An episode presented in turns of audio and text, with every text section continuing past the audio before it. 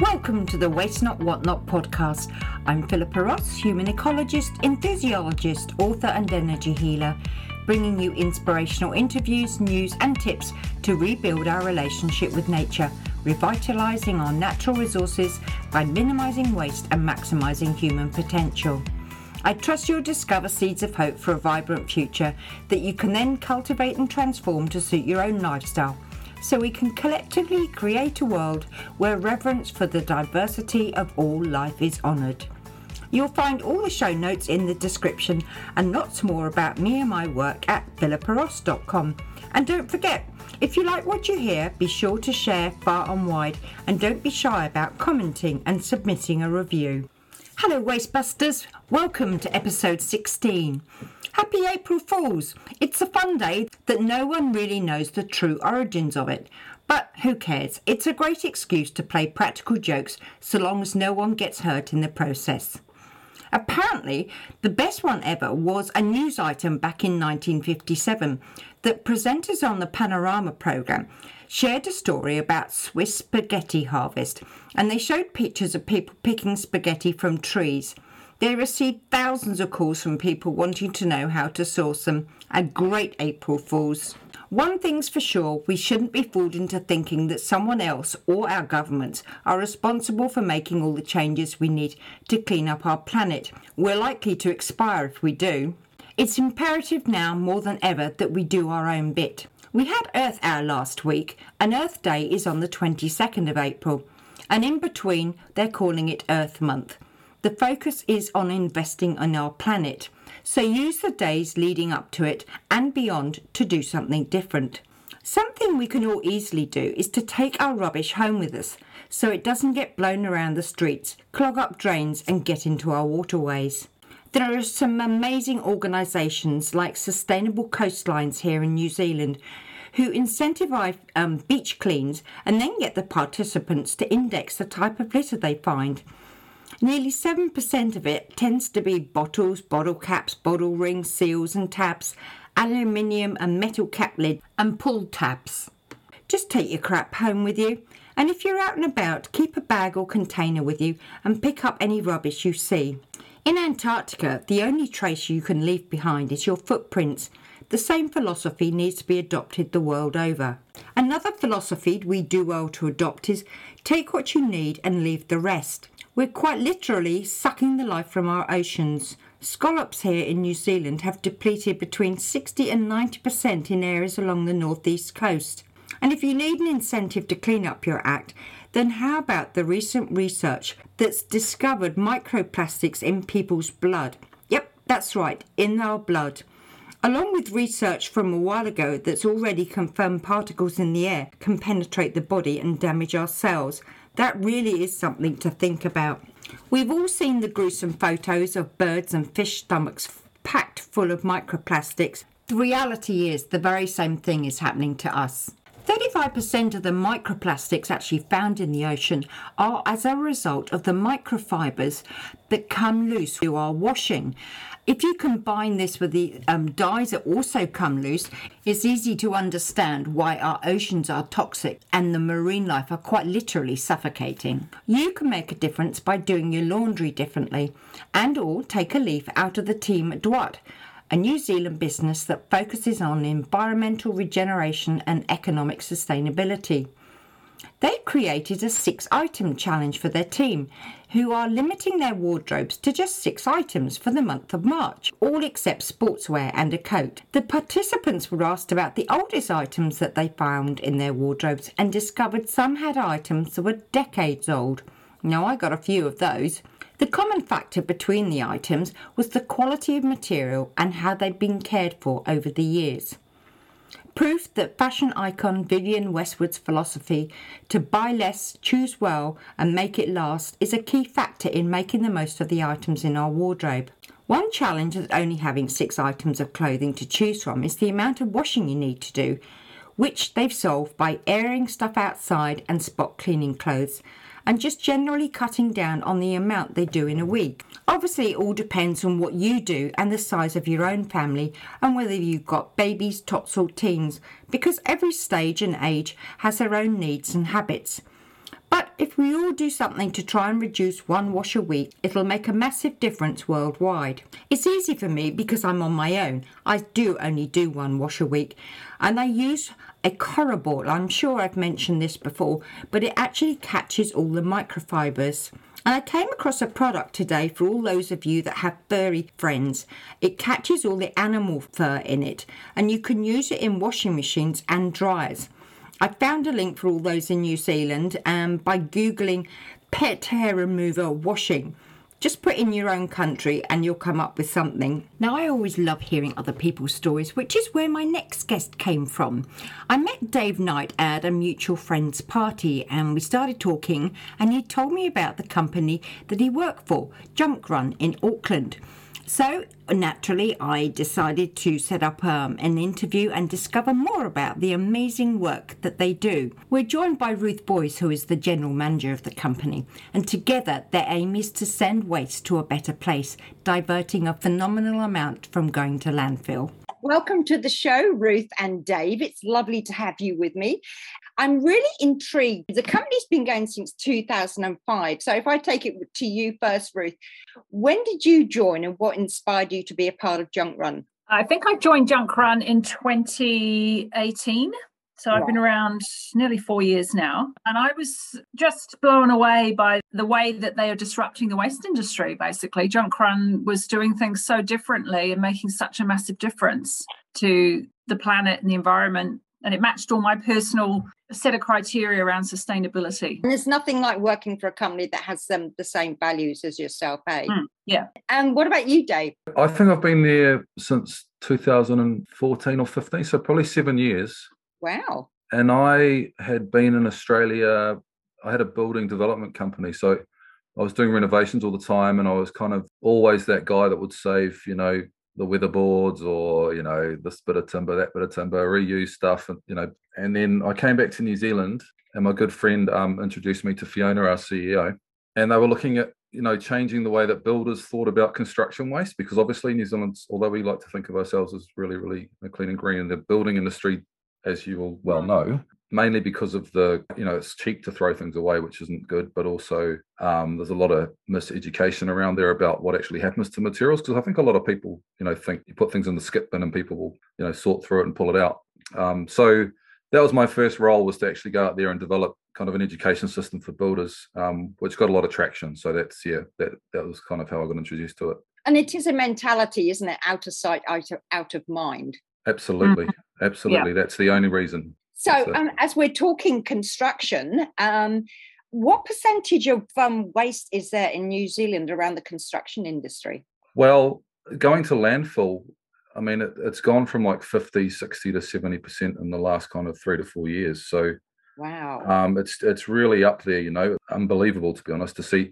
I mean, anybody can be driving down the main road or anywhere and they'll just see a skip and they'll see types of materials that shouldn't be in there. So mm-hmm you know, mm-hmm. it, it's it's in the seventies, I'd say.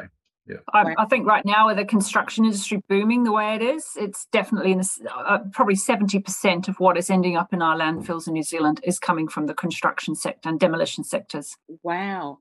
So, what are you actually doing as a company to make a difference? Hmm. Lots. Well, everything, everything we can. We're we fighting. do it so differently. Oh yeah, my goodness, so so differently. Um, I mean, I mean, I could probably start that one. I mean, I think waste is only waste when you waste it. If that makes any sense, you know. Right. Um, it's really down to you know clarity and understanding what materials aren't waste. As soon as you put something in that that bin, that skip, it becomes waste. So whether that's you know a bit of plasterboard, your timbers, a fixture of fitting, a PVC pipe, I mean all those things I've just mentioned can be repurposed. They can be reused. Um, so it's all about individuals recognizing um, what what materials are being thrown. Um, so we will come into a company and we will you know visit a site and say this is what we think. We think that at this site you have got 90% of materials that should not be going in your skip. Wow. So that's the that's the first process. So we have done audits before for like you know the council, other companies um, to let them know what is on their sites that shouldn't be getting thrown away. So it's like a mm-hmm. benchmark. Um, Ruth, you want to take that over from there? Yeah, and I guess from there, when when once that audit's done and we can identify the materials that should not be going to the landfill, we can then manage the waste process on the site with a variety of different ways. I mean, we do provide not skip bins, but some bins that can help sort and separate and segregate waste streams so that there's not contamination on site. And then our teams turn up and hand sort and separate and load into our trucks by hand. So we know exactly what's gone on to each load and what the materials are. So they've got properly sorted and then they're offloaded in the correct order in the correct places that can actually be reused, mainly by charities and community groups who will reuse parts of that construction waste, um, social enterprise groups and things like that. Or if they can't be reused as is, then the next step would be looking at to get things recycled. So we follow what's known as the waste hierarchy, which mm-hmm. puts reuse right at the very top. And then further down is recycle somewhere in the middle. And then at the very bottom of the chain, if you like, of thinking is landfill as the very last option at the bottom of the cliff. We kind of apply that thinking to everything we touch and we record and, and, measure everything we touch so we're able to give full reporting at the end. So we're doing things very differently to um, chucking it in a skip and hauling it off to landfill as fast as you can. And i, yeah. I loved um, on your we- uh, website and the fact you just mentioned it that everything is handled by your personnel and so you know exactly what is uh, coming in sort of things. It's not all chucked in one big thing. And you obviously have a network of organizations that you can exchange the goods or repurpose the goods and things. Is there in the construction industry, what sort of places would that be? Like Habitat for Humanity being one of them? Absolutely, yeah. So yeah, we work very closely with Habitat for Humanity. Um, they're mm-hmm. an amazing organisation, as you know. Um, we work with um, some social enterprises like a, a group called ARA out in, uh, by the, the, airport out there, and they um, we're talking Auckland here, aren't we? Yeah, yeah. This is Auckland, yeah. yeah. So yeah, they have um, a program where they take year 12s um, from South Auckland schools and, and give them like a precursor kind of course into apprenticeships, so building and things. So a lot of the building materials we take there, they get houses that were destined for landfill to be demolished, um, and they get them transported to their site out there. And then the students um, basically learn carpentry skills, you know, with materials that bring them. They renovate the houses and then they on sell them, and that money goes back into the project. So there's just lots of little initiatives like that. Um, Mm. So you know, you can imagine when we deliver a, a, couple of truckloads of you know materials, and you see, see all these smiley faces, and you just see the you know the excitement in their eyes and just the confidence, you know. So that's just that's just one out of a um, plethora of many many many, many yeah. people. Yeah. And I guess as a student um, and with the teachers as well, um, because resources are expensive, there's less stress if um for any balls up, you know, when in the learning process because mm. it is repurposed. Absolutely. Mm. That's a great point. Yeah, you're exactly right. Yeah, it's good um, practice materials. Yes, absolutely. And because I was going to say before you mentioned that, that just from the outside, that there needs to be more education further back in the training process. So this is a fine example of that kind of thing happening. Do you find mm. many um, construction companies or individual um, like um, solo companies who are aware of the amount of waste that happens? Or concerned about it even? Um, to answer that simply, yes. Yes. Yes. I think everybody knows. I think everybody knows. I don't think there's anybody out there currently operating in these conditions that doesn't think there's a problem. Yeah. For them, it's time, you know, that and, and training the, and education. Yeah. The training and education of changing years and years of habits of doing things a certain way and costing projects in a certain way and you know the the different mentality basically of how you set up a site and how you run a site Yep. It just takes a long time to undo and unpick and change. But we're we're currently working with a developer at the moment in West Auckland who's doing like many developers in Auckland at the moment, has bought a site and is going to build or is in the middle right now of building townhouses. Um, so the old house that was there was an old wooden weatherboard house and it was trucked off in the middle of the night and it's going to be rehomed somewhere. But we're working with him as he takes that he took the house off and he's now building eight townhouses on that site mm. um, from the start to try and make that a complete zero waste project, as in nothing going to landfill. Wow. Not like less less than 10 kilograms off that entire site.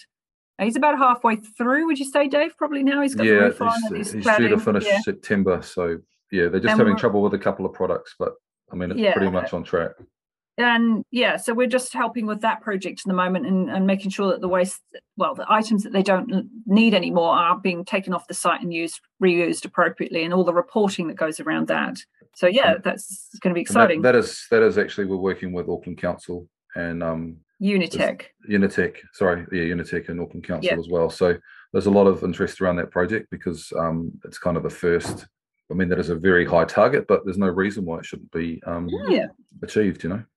Absolutely, and a- aim high. And one of the big things, as so far as my podcast is concerned, is to help get that message across. You can't make that switch um, and everything magically happens. It is a process, and it is a matter of education, unlearning, and doing things differently. So, some very valid points that um, you brought up there. So, Auckland are very lucky. Hmm. What about the rest Yeah. of the country?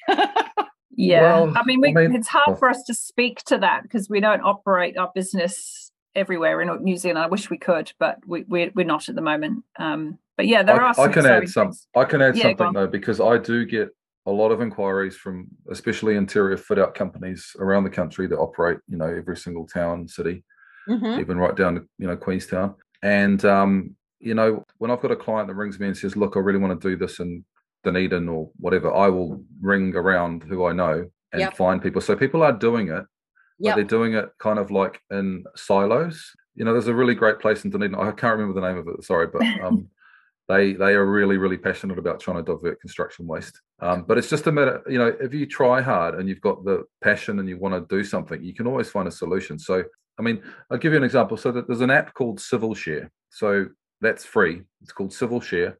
Um, it's been made by a good friend of ours called Regan Burke, and he's in the civil industry. And he designed that out of his own money and out of his own time because he realised how much waste was in, in the civil um, construction sector. So anybody can download that app. Anybody can, if they've got leftover materials or if they're looking for, you know, half a concrete truck that might be in the area, you can log in, you can put your wish list in, and they have items there all the time. So that's available nationwide. So I mean, that should be something that's being pushed more. Um, but it is very successful. But once again, it's all down to the users, you know. Absolutely fantastic. And I guess because you've been going since 2005, you have a massive network. So, again, like you said, people know of you in the industries and so they'll phone you. And so you have this amazing resource of people that you can um, put people in touch with. And it's great the fact that you were talking earlier about the audits that you do so that you have proof that it actually works. Mhm. Um, and you can, and I, from those audits, is there something that creates a process so that you like a template for a process that you can pass on to other people so that they because the idea is that in sharing the information we're empowering others with tools to go and do stuff for themselves ultimately that's where i'm going to Hmm. Yeah, I think just having an awareness. Yeah. I mean, lo- I mean, before you know, you asked about th- th- does the industry know this? I mean, the industry knows it, but until you actually set it out in front of each individual Yeah. site or scenario, they don't, they might not realize what materials are there. I don't think there's anyone in those companies who's individually assigned to do that. We've just done this because we find that it's a great way to make a change. Um, what would you like to add to that, Ruth? Oh, I think it's like anything in life, you know, when you start recording and reporting on it, things get done. Yeah. Um, you know, if, if you started um, a fitness or a, an eating, a change in your eating behavior, you, you tend to write it down or have a plan, and um, lo and behold, it becomes a little clearer to you. So I think it's just that that's the advice I would give to anyone who wants to start making a difference: is start listing down what you're actually throwing away. And start realizing what it is you're chucking in the skip that's never going to come out of the ground again. Uh, Just as a starting point, you know. so what other apart from the construction side of things what other elements are there to junk run ruth so we i might speak to this we do um, quite a lot of work in the commercial sector so um, when offices are having a clear out or um, downsizing or changing the furniture around or moving offices uh, um, getting rid of certain things um, we do a lot of work in that space uh, Mhm. making sure that those office furnitures chairs tables are rehomed Yeah. rather than ending up in a skip going to landfill which is heartbreaking Mhm. so we do a lot of work in that space. And we do quite a lot of work in the residential space as well. So just i- individual customers clearing out at home or moving house or tenants moved and left some things behind or property managers need help clearing out properties. We do quite a bit of work in that space as well. and i guess it's quite good for like deceased estates and things like that because people aren't family Yes. aren't always around Yeah. and i think just going off the back of that, the heart of your business is about honoring the intrinsic value of all the materials. If that was me, it would give me peace of mind knowing that you're going to find a good home for whatever has been left behind because it has perhaps a sentimental value or something like that. And recognizing that it's going to carry on and have a use is just amazing. It's a very important part of the process when you're dealing with a family that's clearing out loved ones' lifetime of memories. It's, it's really important to take that, that responsibility very seriously. It's not only the work you're doing with the family going through that journey, but it's actually what happens to their, the pieces of furniture that they've grown up with they have to go to, to the right place. Absolutely. And i know myself just from even just from downsizing it's that pull. I mean i had a table and chairs just a bog standard one pine table and chairs that uh, was in my family and i grew up sitting around this table and i moved to a smaller place and i couldn't use it. I mean i have to say that i sold a huge amount and nothing went to landfill. I went round and round in circles. I had an old printer that I actually took to Habitat for Humanity and they were about to throw it in the skip. And I said, but it's working. So I went to a local, the cartridge place and said, you must have somebody who you've got the cartridges you can fill. There must be somebody you know who would make use of this. And they took it anyway, going back to this table, it was really important to me because I had such an attachment that somebody took it on and was pleased to have it. You know, nowadays kids are so used to disposable um, kind of thoughts, you know, it's no longer got any use to it. And some of the stuff that I may have may not be of their taste. And so um, they're not going to want half the stuff that I've got anyway, even though there might be that sentimental attachment to it. Absolutely. Yeah, I mean, I guess I guess though as well with um, things like furniture and you know when you're dealing with um, clearances and things like that and deceased estate, a lot of the the furniture and you know houses is of really good quality. So even your pint, you know, it was a solid wood um, yep. table and chairs, I gather. So you know that's got a, a very very long life cycle. Absolutely. Um, you, have mm. just got got to then question, you know, the amount of importation of problem product. MDF is one of the yep.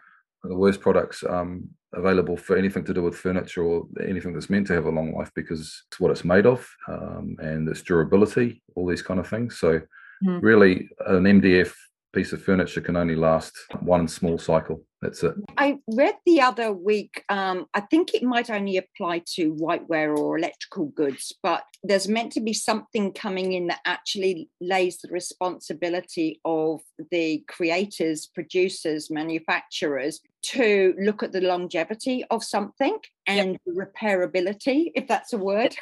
yes. Yeah, there's a stewardship program happening currently right, with certain products. So yeah. it's happening so already, which is great. On that, if anyone wants to do some research around it, you need to look up the Sustainable Business Network. Um, have a website, I think it's sustainablebusinessnetwork.org.nz, and they have a, a huge project at the moment about product stewardship and the circular economy, and a huge list now of manufacturers and service providers like ourselves that are in this space in New Zealand and specializing in making sure that the products don't go to landfill, they stay in the loop and keep going around either to be recycled into some other product or reused. Um, and that is an extensive project and there's a huge database now. So anyone is interested, have a look for that. Cool. Um, do you know much about repair cafes? Do you have any dealings with any of those? Uh, we do a few of them, yes. Uh, oh. men's sheds is another one. Yeah, and women's sheds actually. There's a women's shed in Auckland. Yes. Go us. Um, but yeah, I encourage anyone around New Zealand to look up for repair cafes. Very popular in Europe and around the world yes. now, um, yeah. and is great gaining momentum here as it should be. So yeah, have a look for those. Uh, if I there think, not one in your area, start one yourself. I was about to say that, Philippa. I think you should start one, and I can start bringing stuff up to you. Excellent. Yeah. Will you find yeah. me the space? Okay.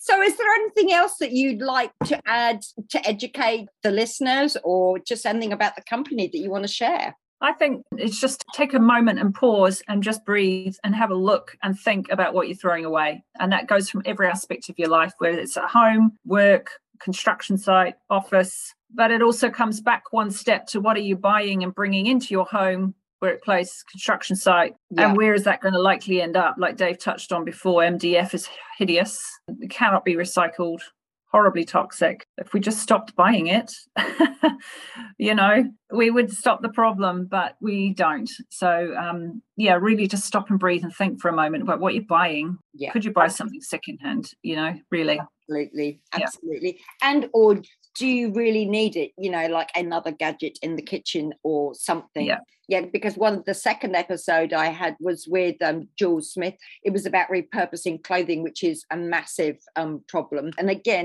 fashions, the type of fabrics and things that they're using, there's a lot of toxicity in it, and how much it takes from the resources to actually create it in the first place and then get it to various points around Yeah. the globe. Dave, have you got anything to add? Hmm, probably quite a lot, but I think if you're a young builder out there Yeah. and you've just finished your apprenticeship or you're at BCITO, it's all down to you because that's all it is. If you restructure the way your building site is and you communicate with you guys and you reward them for doing cool things like not throwing reusable materials into skip bins, that'll make a huge change.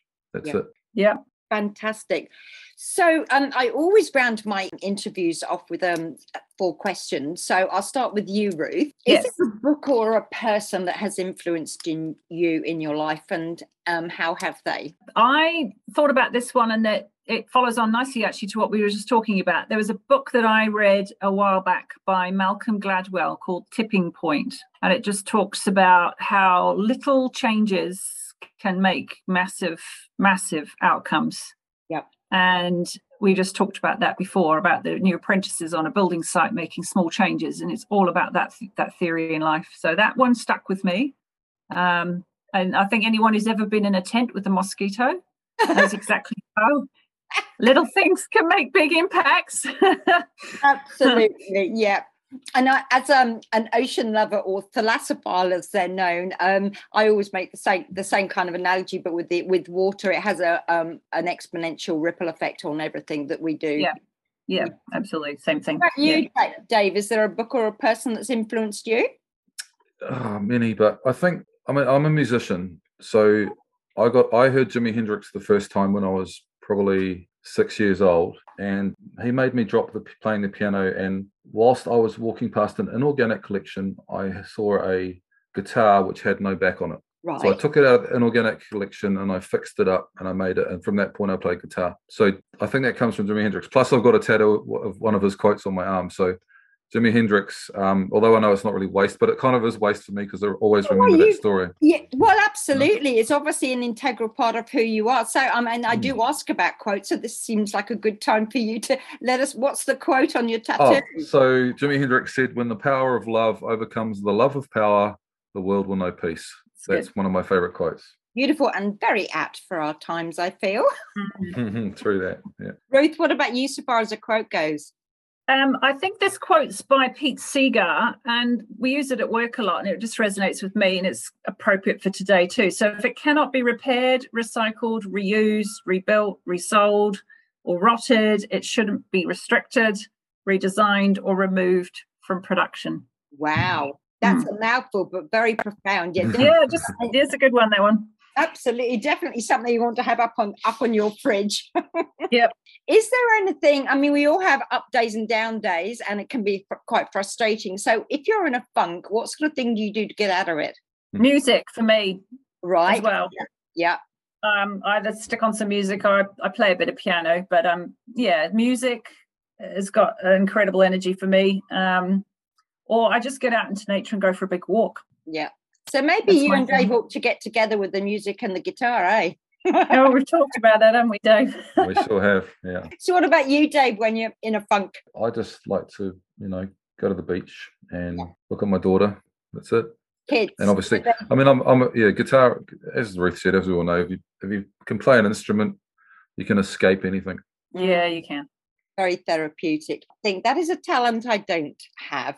The last question is if you could change one thing in the world, what would it be and why? for me Yeah. i think everyone's the same i I just want to see some peace and normality restored to eastern europe and the ukraine it's just heartbreaking Yeah. would probably be top of my list right now Dave. M- Mine's not specific. I just think general balance around the world, you know, Mhm. without saying too much, but there's a lot of things going on. There's a lot of injustice and horrible things happening in the world and a lot of evil stuff. And I think if that was to be reduced, it would be great for everybody and every living being.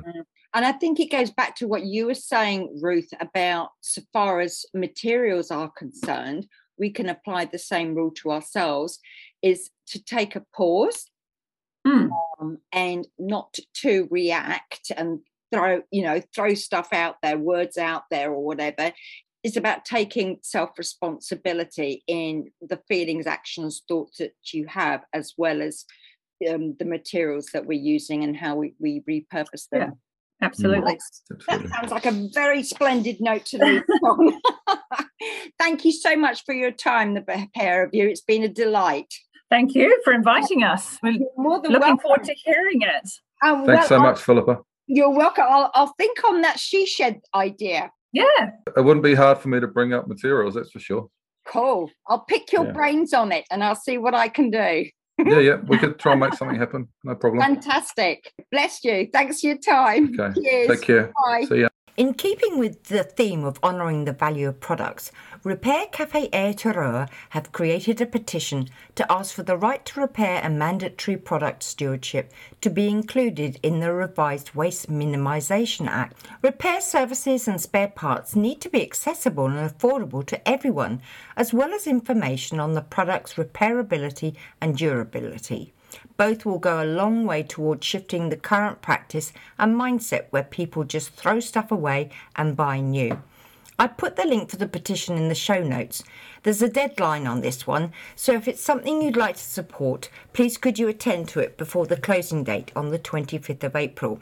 There's good news in Europe though. They've just introduced new rules for clothing, furniture, and smartphones, stipulating they need to be longer lasting and easier to repair. They're putting an emphasis on sustainably made textiles and a crackdown on companies misleading consumers with false environmental claims, or greenwashing as it's called. I'll be continuing the theme of repurposing waste next week when I'll be talking to Gareth Hughes from Aotearoa Food Rescue Alliance about the ingenious way the organisation have diverted an astronomical 7.5 million kilograms of food from going to landfill and used it to create over 29 million meals. Don't forget to follow or subscribe to the podcast on iTunes, Spotify, Google Podcasts, or iHeartRadio so you don't miss any future episodes. And be sure to get in touch if you have a subject or a guest you'd like me to consider. My email is info at philippaross.com. I'll put it in the show notes too. So until then, dig deep, open your mind to a world of possibilities, live life with a generous heart, and take steps to minimize waste and maximize your own potential.